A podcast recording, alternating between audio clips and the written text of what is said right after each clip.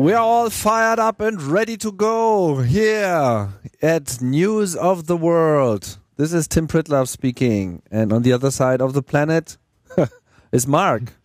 I'm I'm on fire. You're on fire too. Okay.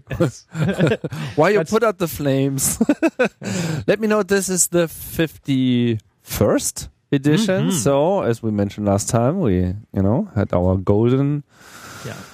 Jubilee for this section and because uh, we reached that goal i have finally delivered on the promise of listing all the news sources we have talked about Yeah, and it looks now looks lovely, Tim. Lovely list now on the News of the World website. It has its own tab. yes it has Yeah.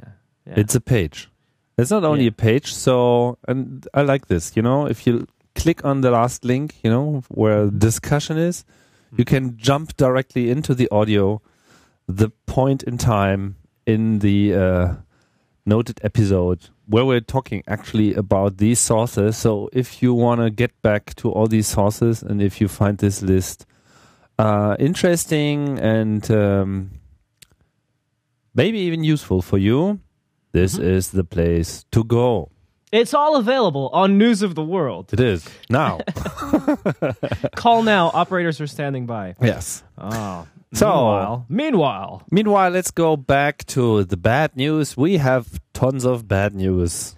well, I think it is. Is it? Well, no, it could. We don't know. There's a lot of news this week where we don't know what will happen. Huh? When I was Huh? going through the list, I said I was thinking like, "Oh, I didn't know that. Oh, I didn't know that too. Oh, that's each- weird." each time you were sadder. Yeah, it's so it's so depressing. So we start with Saudi Arabia. Yes, let's go, people. Let's get sad. Yes. Uh, well, actually, this is just an interesting and perhaps sad development. Now, I don't know how many people have been following. I hadn't noticed until this week. Uh, Saudi Arabia, as the nation known for oil, uh, among other things, is going quite nuclear. And uh, this week, there were a few stories coming out, although it's been happening more and more the last two months, people reporting on the Saudi plans. Uh, they intend to build, in terms of power capacity, 17,000 megawatts of atomic or nuclear energy in the next 20 years. And uh, this has made the news because some people are speculating, you know, what will happen if Saudi Arabia becomes a very nuclear state. Uh, but I was curious about the details. Uh, some interesting things for people who are into nuclear uh, power and how they get it. They want to build Generation Three and gener- and beyond Generation Three advanced reactors, and they're looking uh, for designs that already exist. Nothing, nothing new, nothing too cutting edge. And they're looking at these names that we know: Mitsubishi, uh, from from Japan. We have France, uh, who's been looking to to build more plants in, in different parts of the world. I mean, these companies that, that build them. Arriva, which by the way runs trains in in the Netherlands, so you really get a feeling of how connected the world is. Nuclear plants in Saudi Arabia, trains in the Netherlands. Uh, there's also Toshiba, Westinghouse. Oh, Hitachi or GE Hitachi. When did that name come together? And uh, Korea's KEPCO. And they're expecting to start building them in 2022. And the context that this comes in is, of course, after the Fukushima disaster, a lot of nations, even if they were planning to go into nuclear, uh, halted their plans. And a lot of people thought, uh oh, you know, not going to be as much nuclear investment. But uh, Saudi Arabia is sort of making everybody feel better, who, well, everybody who's in the nuclear business, because they're investing. Um, and towards the bottom of this, th- there's a Reuters article that, that really lists what's going on. Towards the bottom, they mention, uh, for example, for anyone who's keeping score, China is building 29,000 plus megawatts of, uh, of nuclear power plants in the coming years. And uh, they're not alone. Uh, India is building markedly smaller, 5,300 megawatts uh, in the coming years. And you have Russia um, building 9,160 megawatts. Uh, oh, no, they have 9,000. They're going up to 24. So that'll be quite um, an increase. Well, I mean, mentioning megawatts is interesting, but I think what's the telling number here is the number of power plants that actually are being created. And uh, while China has 17 right now operating, um, they have actually planned 49 and there's another proposal of building another 120. So this is uh, getting close to 200. Uh, compare this with the current number of plants running in the US, which is 103, with another 20 or so being planned and, and, and proposed. So this is a huge number, and China is going to be the biggest nuclear um, party here in this uh, whole game soon if they are not changing course, which it doesn't really look like. But I was surprised that that Saudi Arabia was in that business now too, or it you know wants to go there. I mean, they have no specific plans; it's still all in the proposal phase. But Mm. I mean, of course, they are looking for they are looking for the time after the oil. They are. Mhm. But on the other hand, I mean, what would you do when you're in Saudi Arabia regarding energy? All the energy they have in the soil is made from sun. You know? Right, right. And uh, sun they have a lot. So I don't really know why they are going into this. I I think what happens to Saudi Arabia when you have so much money, uh, and you're a, a fairly weirdly run kingdom where it's kind of the whims of very wealthy people uh, that are in government. I think you you start. Uh, you know, you have all these relations because of oil and other economic connections. You start going, I want to do what people do in this world, what countries do. So, what, what do they do? Oh, they get nuclear? Yeah, we're going to do that too. Uh, I think that there's a sort of let's do business. I mean, I'm not saying they're just buying nuclear to buy nuclear, but I think that there are sort of these these agreements that get made. You know, uh, Well, I mean, they're not really in the business of of of uh, aping everything everybody else is doing. I mean, they, they still uh, do, do not allow women to drive cars, for instance. right? That's so true. that might be unrelated here, but um, Money wise, though, they like to do the stuff that the big nations do. They like to, you know, they have the big military. So, so some people are speculating that there's a, a long term goal to be ready if Iran goes nuclear uh, in terms of weapons. Uh, but I don't know. I think this is more of a, you know, the, the country wants to show itself capable. And uh, for some reason, they don't feel solar is going to do it. I mean, I think they've done some small scale investment in solar. So has the UAE, which is right next door, and they're also looking into nuclear energy. Yeah, so you could think that this might be related to weapons somehow. S- some people say uh, it's again, it's all speculation, uh, but as a rival of Iran, some people say the biggest rival to Iran. I don't know, that's a bit exaggerated these days. Everybody's a big rival to Iran. Uh, they say that if Iran goes nuclear, then Saudi Arabia would have to or would want to uh, respond, and they would go weapons grade nuclear. Uh, but that, I mean, that implies then that they're getting nuclear energy, you know, for the country, so that later they can get weapons. And I don't, I, I think that's a really long way to go. You could just get nuclear weapons probably just by buying them off of Pakistan. Uh, but uh, I don't know. Um, it's yeah, for me, not very clear. Okay. I mean, you you do have major solar projects. I think Dubai, uh, not Dubai, but the UAE next door has one of the biggest solar fields in the world. I think that was announced, maybe even on this program uh, last year. And and Saudi Arabia does its its fair share of alternative energy investment, but uh, maybe it's not enough. But I also think there's a certain element of, I want to say, prestige. Uh, oddly enough, with being able to to do the nuclear thing, to show itself as a as a powerful nation, uh, or at least a significant nation. So I, I think they're going forward with this um, because the some of the initial agreements look quite uh, well. They're, they're promising deals in the near future. So, and then you have nations like France that really want to do it, that that are that are ready to go, build some power plants. Let's do it.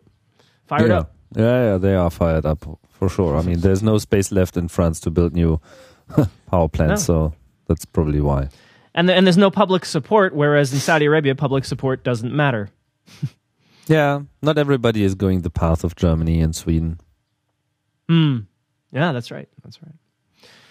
So keep an eye, and we will too, on nuclear Saudi Arabia. Next on the list, and this one is familiar to me from years ago, talking about the undersea mining rush. Uh, that was for the Arctic when I used to talk about it. Uh, now we have the announcement this week. Undersea mining is three years away, ladies and gentlemen. Three years away. Uh, enjoy the ocean one more time because you only have about three years. The UN's body for handling undersea mining, it exists. It's called the ISA. The ISA has released their first study. Uh, actually, it's more of a recommendation or a list of guidelines for issuing licenses for deep sea mining. Uh, people who have been following this issue know that, of course, it's it's not just. I don't think it's just suspected. It's known that deep under the ocean you can find minerals, and there are many companies that say they are ready. They have the technology to go and start digging. Now they're going for the licenses. And of course, because we're talking about international waters, uh, these licenses have to be issued by some, you know, not a one nation uh, organization. So, of course, it's the UN. Oddly enough, in this study, which I haven't read the whole thing, but in the study, uh, the ISA says, states clearly that um, the environment will be harmed. I mean, we're going to do this. We're going to give licenses. There's going to be damage. you know, their goal is to reduce the damage or or keep it as low as possible. They even have some rules because it's an international organization. Uh, I guess uh, this is why they have rules about how if you make money, you get a license on undersea mining, then you should invest part of your profits back into a, a well, they say developing country uh, this looks unique at first glance, at least for me. But then I realized when you do mining on land in like the developing world, you probably also make agreements with the country and maybe you pretend, and I say pretend here, that you're going to invest part of your profits back in the country and maybe you do maybe you don't you know we know many examples from around the world where they find a way around it you know they they build a few roads but not all the roads uh, you build a yeah. school, no desks. And, and even know. if they invest, I mean, who, uh, you know, cui bono, who, who, who, who gets the money in the end? Uh, Tuvalu. I mean, it's just, just re- re- usually reduced to a small elite uh, taking the profits, and, and, in the end, there's no long term effect for the whole country, at, uh, at, least not on a large scale.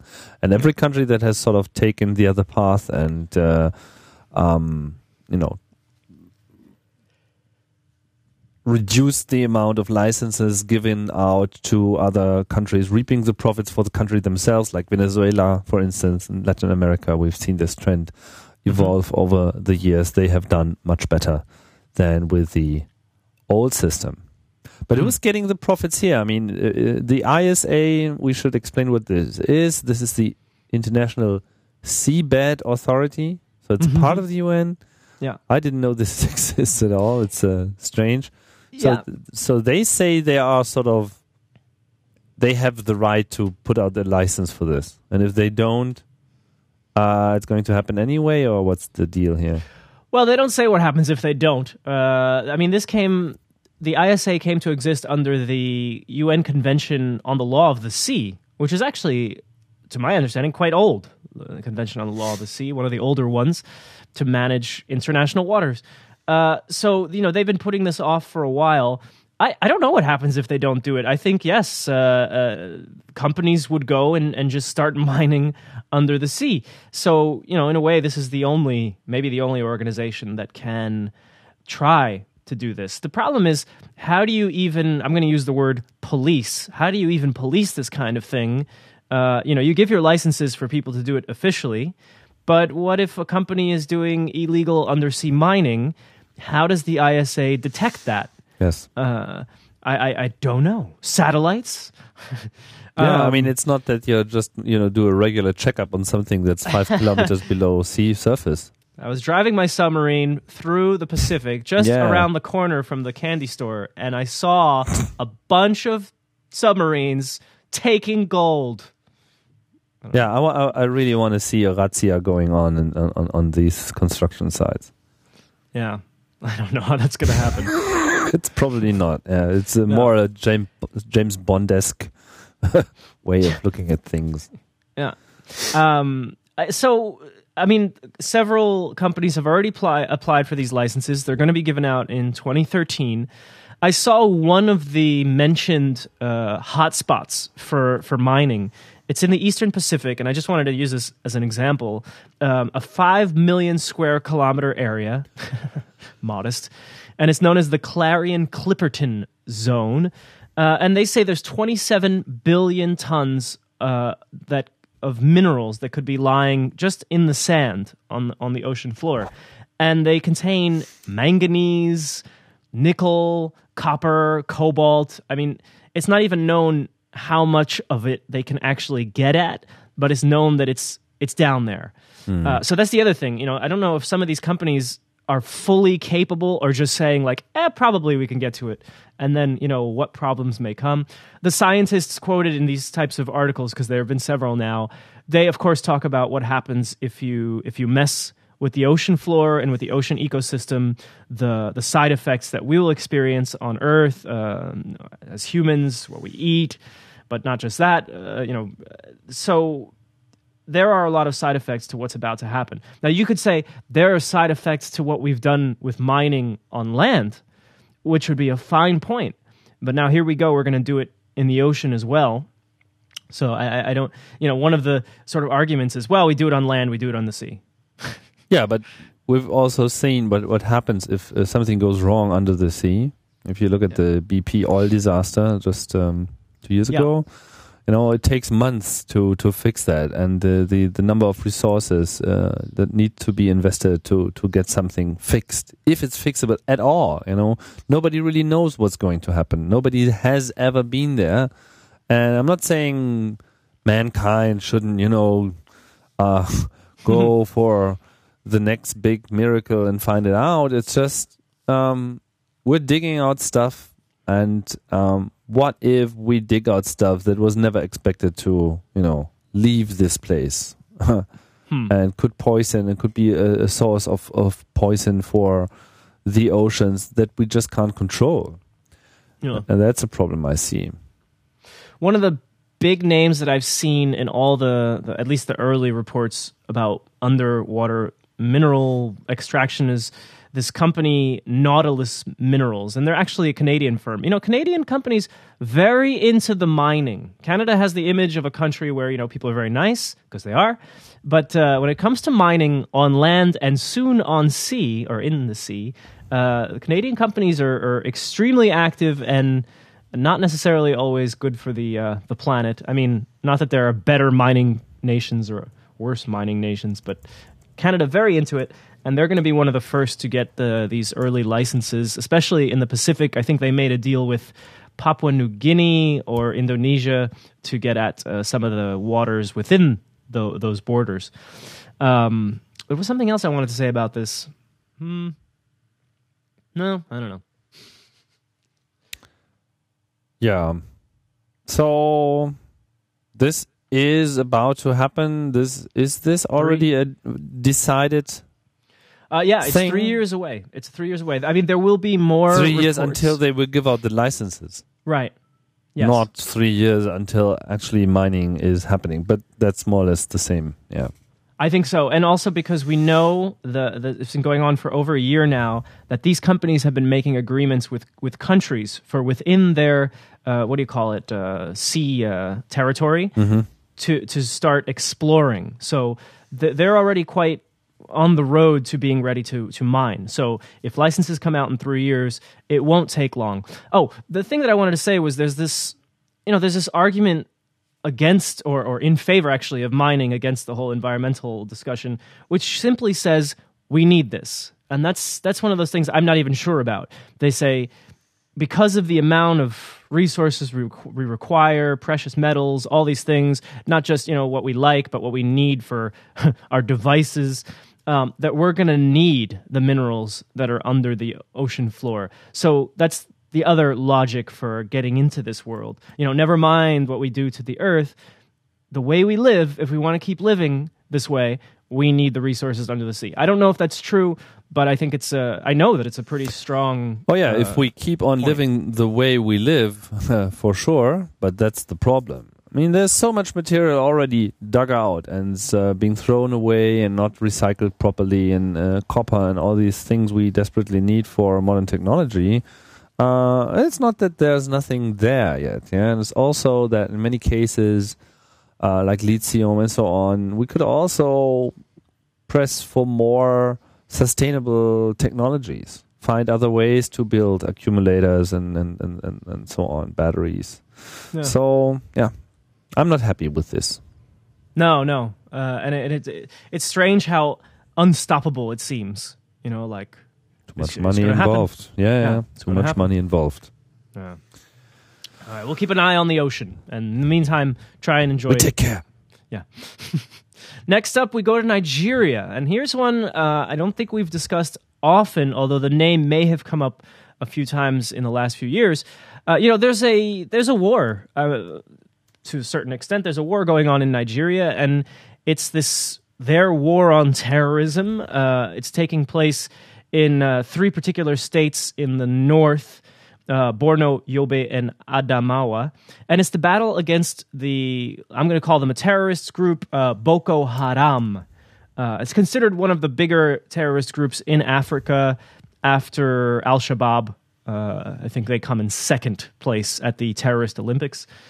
And uh, this week, the Nigerian government has announced a successful campaign, although they're still going on. But, you know, the Nigerian military likes to uh, release some good news.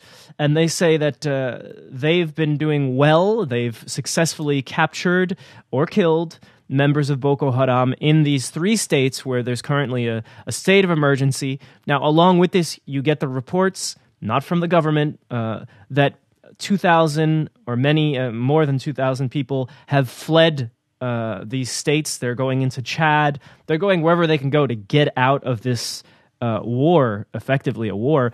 And uh, I've seen the reports in, in different channels, uh, some Nigerian, some, uh, well, Al Jazeera actually covers this fairly well. And you see that the Nigerian military is using everything they've got. It's it's uh, jets, it's helicopter, gunships, and they're the, you know it's this campaign against terrorism. The numbers that they report in terms of deaths and captures are quite small uh, in terms of how how much equipment they're using. They're saying like thirty dead. 14 terrorists maybe have been killed, uh, only three soldiers killed. So I, I get the feeling that this is one of those areas of the world where you don't get the full information, the full story, because it's such a, a dangerous and isolated uh, region. I mean, I think it's isolated. And, uh, you know, I went digging. I mean, Boko Haram is a name that if you've followed news from Africa, especially in terms of terrorism, they've been their name has been going around for a few years. Uh, they've done a lot of their own attacks in Nigeria. Um, th- according to most reports, uh, they've been responsible for some of the big terrorist attacks. Uh, almost a thousand deaths they've caused in the last few years, uh, and it was founded only in 2001, actually. Um, but uh, yeah, the the battle against Boko Haram continues, and I think is going across borders now. And uh, Nigeria, of course, you know, very determined. Also, very strange when you read these reports, you get a lot of quotes from the president. And I still think it's weird that you have a president named Goodluck Jonathan. It just sounds like they're always wishing him good luck every time they say his name. good luck, Jonathan. He said, Oh my god, that's his Yeah, name. Yeah, that's well, that's his name. Yeah, yeah, yeah. And they say it very seriously. They have to. It's the news. it's the name. Yeah. yeah. But I always think they're wishing him well. every time they quote him. Yeah, we should change our names. Yeah. Uh, I'm I'm changing from Tim to Praise the Lord. Yeah. Have a nice day, Tim is the new president. yes. Oh, okay. Yeah, Nigeria is also one of those countries that you know gets all the money from uh, oil resources, basically, and that's where the money for all those weaponry is coming from. And in a way, it's also probably part of the the whole problem because there's so much money flowing into that country that you know all these groups are sort of fighting for it. Yeah, it's, I was I was looking at like the equipment that they're using, not to not to obsess about details, but uh, I was curious. You know, where do they buy their all this military toys that they want to use now. And actually, I just saw a lot of Toyota and the Japanese trucks with the custom made, you know, army stuff on the outside. And I was surprised. I thought they'd be buying a lot of, uh, you know, U.S. made uh, uh, Humvees or something. But no, they're they're they're buying from all all kinds of sources. But yeah, Nigeria has this this issue. You know, I was looking at a map this week. Uh, I don't have it in front of me of the biggest regions for uh, a risk of terrorist attack. I don't know if you've seen this. No. Um, and they, of course, they div- divide it by color. And uh, Nigeria, not surprising for what's going on, is it has like dark red because uh, the country is always at risk. Different parts of the country of terrorist attacks. They have such a a large movement of people who are either against the government or or against some of the companies that are working uh, in cooperation with the government, especially in the world of oil. You know, a lot of people that are fighting the oil companies and the government that that uh, is trying to defend them. So yeah, Nigeria has this, despite being huge and and quite wealthy uh, in government wise, um, it it has a big problem in terms of I don't know keeping it together, keeping things safe. Yeah. Yeah, I'll, I'll dig up that map by the way, and you can watch uh, countries that have darker colors and lighter colors. I mean, we kind of know uh, because wherever you live in the world, you've probably heard terrorist alerts in your in your neighborhood, or you've heard none, and that gives you an idea how safe you are. Okay, let's focus on one of the strengths of News of the World. It's election reporting. We love elections. Cue the elections music. Um, And we Uh, don't have any. no, we'll get some. I don't know what elections music sounds. Maybe we it's should have a, a, a dramatic audio divider here also. Oh, that's like heavy metal. Yeah, whatever. like So- Terminator. Uh, we we got to keep an eye on things happening in Iran. Uh, somebody has to. And uh, the Guardian Council. Now, that's the council that decides who can run for president because we've got an election coming up. Uh, Ahmadinejad is done. He cannot run again. And this week, the uh, Guardian Council barred Hashemi Rafsanjani. Now, I've been watching Rafsanjani. A lot of people have been watching his because he applied to to run for president. It wasn't clear if he was going to do it. Now, he's been president before, I think twice, in fact, and he's considered someone who is popular enough and strong enough to uh, possibly get elected and be sort of a balance uh, to the Ayatollah's power. Unfortunately, he's been barred uh, by the Guardian Council, uh, along with a aide to Ahmadinejad, Rahim Mashaei. I don't think he's very important, but he's also been banned, and they didn't say why. They often don't say why. Uh, so, according to most assessments, all you've got left in this election are people who are friendly uh, and easygoing towards the Ayatollah, uh, which is exactly what the Ayatollah wants. And uh, the main guy right now is the chief nuclear negotiator, uh, Saeed Jalali. Who knew that all those nuclear negotiation stories could one day get you to the presidency in Iran? I mean, really, there's no other issue that is as important. Um, I did notice there's one reformist still on the list, and his name is Mohammad Reza Aref, and he was the vice president to Khatami, who's a reformist. Uh, so there is one reformist, but I guess the reason, uh, because I don't know this Aref at all, but I think the reason they don't credit him as being a challenge or a good challenge is that he's not popular and he's unlikely to be able to uh, unseat any of the Ayatollah friendly candidates.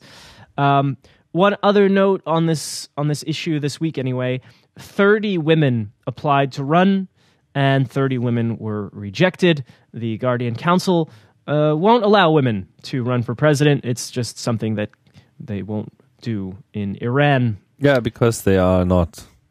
I don't know. It's, they're not appropriate because they are women.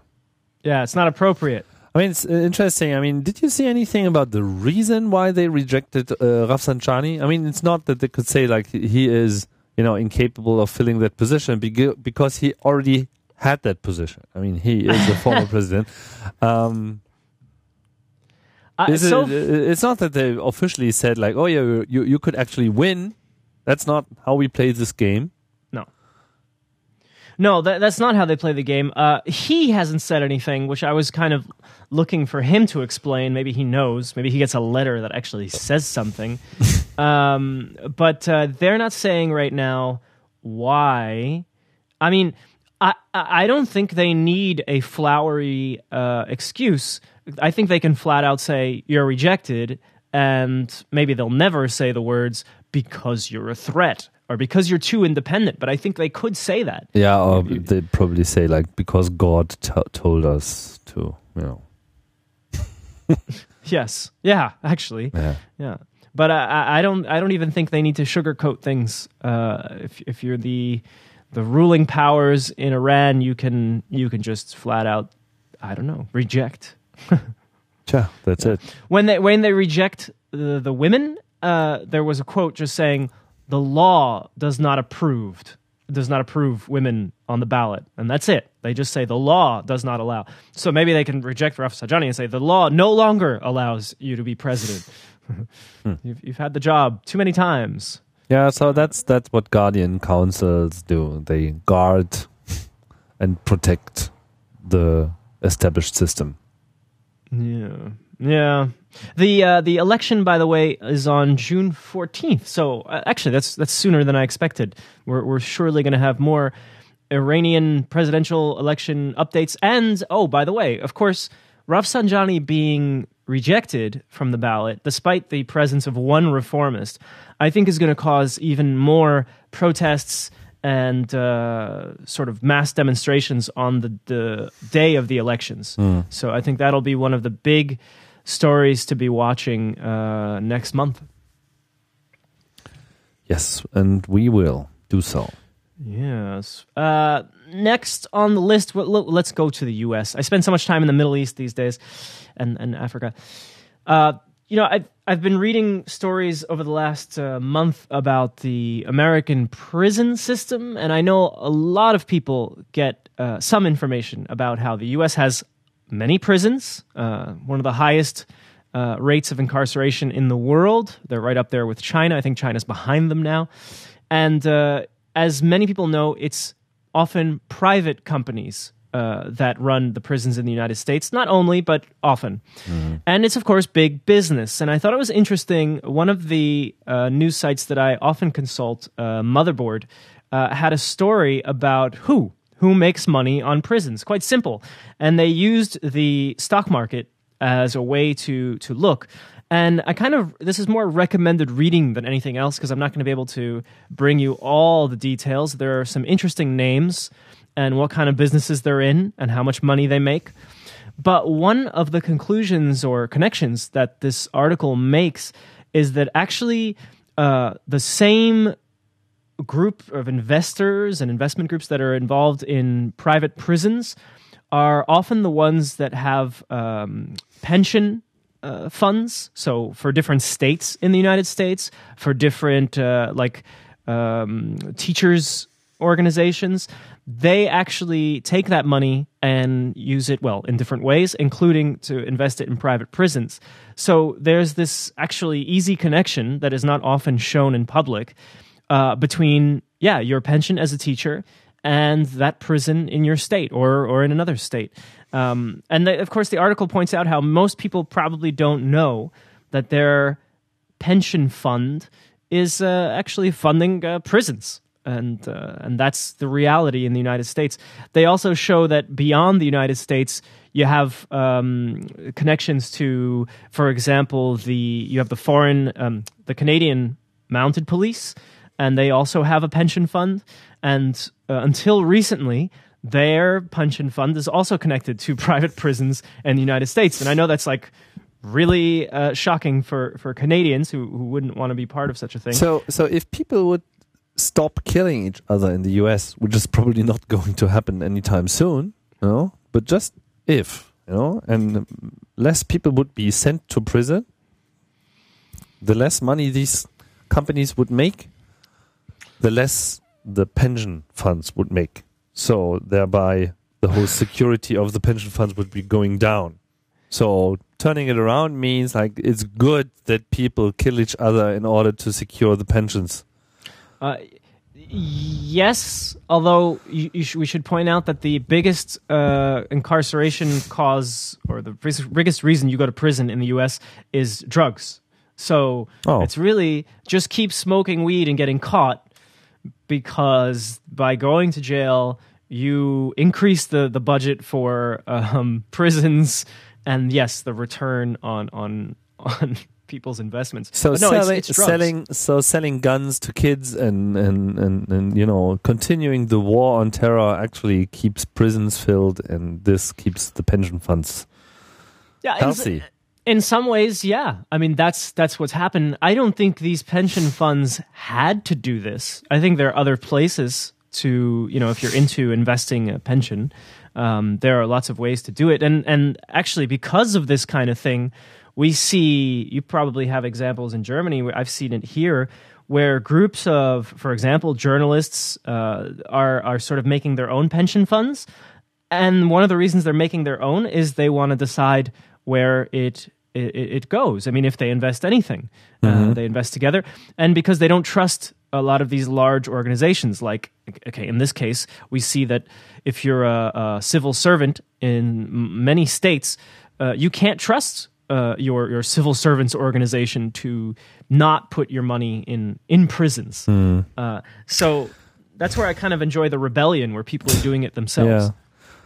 Yeah. Making making prisons private, that's really one of the worst things I, I see in the US. I mean, that's just so wrong on so many levels, and that just shouldn't be the case, but it's uh, still a trend and it's increasing, isn't it? Uh, it's. I mean, uh, at this point, it, it almost couldn't get any worse. in that, in that they've privatized almost everything. Um, but yeah, it is still a trend. You know, this trend of privatizing things is not that old. Uh, in general, uh, because not just prisons, but you know, water and electricity. Uh, 40, 50 years ago, it it wasn't so normal. It's something that really came out of the 90s and, and has gone worldwide. I mean, wherever you live, something is either private or been privatized or trying to be privatized. And then, of course, now, because it's been a while in 2013, we start to hear from different examples where either people or maybe even governments got sick of it and realized that in, in this there are different situations the privatization of whatever it is garbage water power isn't isn't benefiting uh, anyone really except for some tiny group that, that owns these things and are re uh, municipalizing or public you know bringing it back to public hands. Uh, but in the us this trend hasn't it hasn't stopped it, it continues the privatization privatization is considered always the best idea in terms of being the cheapest, in terms of functioning well, in terms of being, well, yeah, affordable for the voter, you know, low on your tax money or, or no burden on you. It's still considered the right thing to do in this world. Um, so that's that's not changing. Uh, and, and we see that here in Europe. You know, a lot of government Yeah, officials. I mean, I think it is changing at least in parts of the society. I mean, there is one. I just noticed that we haven't yet spoken about this initiative to stop privatization of water uh, in Europe. You know, Yeah. Yeah. and uh, maybe we'll put this in the list for Yeah, the I've- next show. I've actually done two podcasts on this issue in the last two months, and I have another one coming next week uh, because I'm into this. Uh, I, I want people to see this. I think it's really underreported. Um, in many parts of the world, uh, in just water, for example, you've got Paris. Uh, you've got uh, just outside of Toronto a place called Hamilton, which is actually a, a city, um, where they have taken the private water company back into public hands. They've done it in Tanzania as well. They've done it in Buenos Aires. Um, They're places doing it where in Berlin. Really, Yes. I didn't know that. Yeah. I've heard talk about some fight about public and private, and I thought actually it was power. No, they're buying it back. So they're buying back the water company. Okay, Mhm. who owned it, or it was just some private German Yes. water? Yeah. Was Yeah, was but- it this? Put put the links to your show, please, in the uh, show notes. Okay, so that we can you know point the listeners to to to these topics and maybe we we pick up on on this issue later on yeah. but for now we should probably end the show not without adding another news source and i guess it's more or less about the same site you've just mentioned, right? Yeah, I'm a, I'm a fan of uh, Motherboard, which is actually a, a section or a, a, subgroup of Vice magazine, and I guess these days Vice magazine is really uh, making a lot of headlines, getting a lot of attention. Um, Motherboard, as it sounds, is more uh, technology focused. Although what I love about them, um, and we can be critical of a lot of technology websites because they just say like, "Here's a new thing; it's going to be cool." Uh, Motherboard does not do that. It's more into some analysis and some actual reporting about, um, yes, related to technology, but not only. Um, what I also like is it's from Vice, and Vice is an interesting magazine in general kind of a cool history. Originally from Canada, moved to the US. Nowadays, they have a, I'm going to call it like a magazine style show on HBO in the US where they go to some of the most unlikely or scary parts of the world and they report on conflicts, um, on, on some, well, lesser reported issues only because nobody has the, the nerve to go. It's a bit, um, what do you call it? Uh, show off, a bit of a you know exaggeration sometimes. Like I've seen them in Kabul, and they they act like every little thing in Kabul is dangerous, which is totally not true, and I know that from experience. But you know, because they're there and they've got the cameras, they make it look very dramatic. So it's not, it's far from perfect. But um, they're the owners of this uh, motherboard, and I, I do enjoy it. Um, it's yeah, it's better than the usual technology review, and it's quite international. Uh, I bet a lot of people listening actually already read Motherboard because it's been quickly rising in the world of uh, technology and news reporting. So I recommend them, and uh, and if you have the means, check out Vice uh, Vice magazine in general because it's it's quite interesting. The show is cute. So, uh, and actually, they cover some of the conflicts we talk about here on News of the World, especially in in Africa. Um, they've tried to go and and report on these different uh, conflicts. So that's my recommended source for this week. Yeah, interesting. I haven't really had a look at it. It's uh, that's English only. Vice itself yeah. comes in uh, various languages, including German. Um, although I haven't really followed this one, but it looks much more mainstreamy on one hand, but it's not too much onto the general news stuff. It's yeah, more, yeah, as you said, a, a magazine style reporting. They try very hard to be cool, and that could be a bad thing. Oh yeah, they really do. I'm not so sure how I like but, that. But check out Motherboard because it's uh it, it well it's some different. of the stories here come mm-hmm. from Motherboard. So if our stories are any good, well then they must be halfway decent. okay, Mark, that's it. Yes. Uh, any any travels for you? No, I'm staying home. Yeah, me too. it's about not, time. Not traveling much these yeah. days.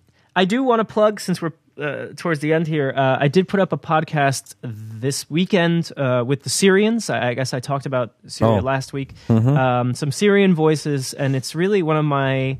Well, it's a podcast I worked really hard on. I put my heart and soul into it, and um, I'm enjoying the feedback. And, and if you haven't heard it, I I'll share the link.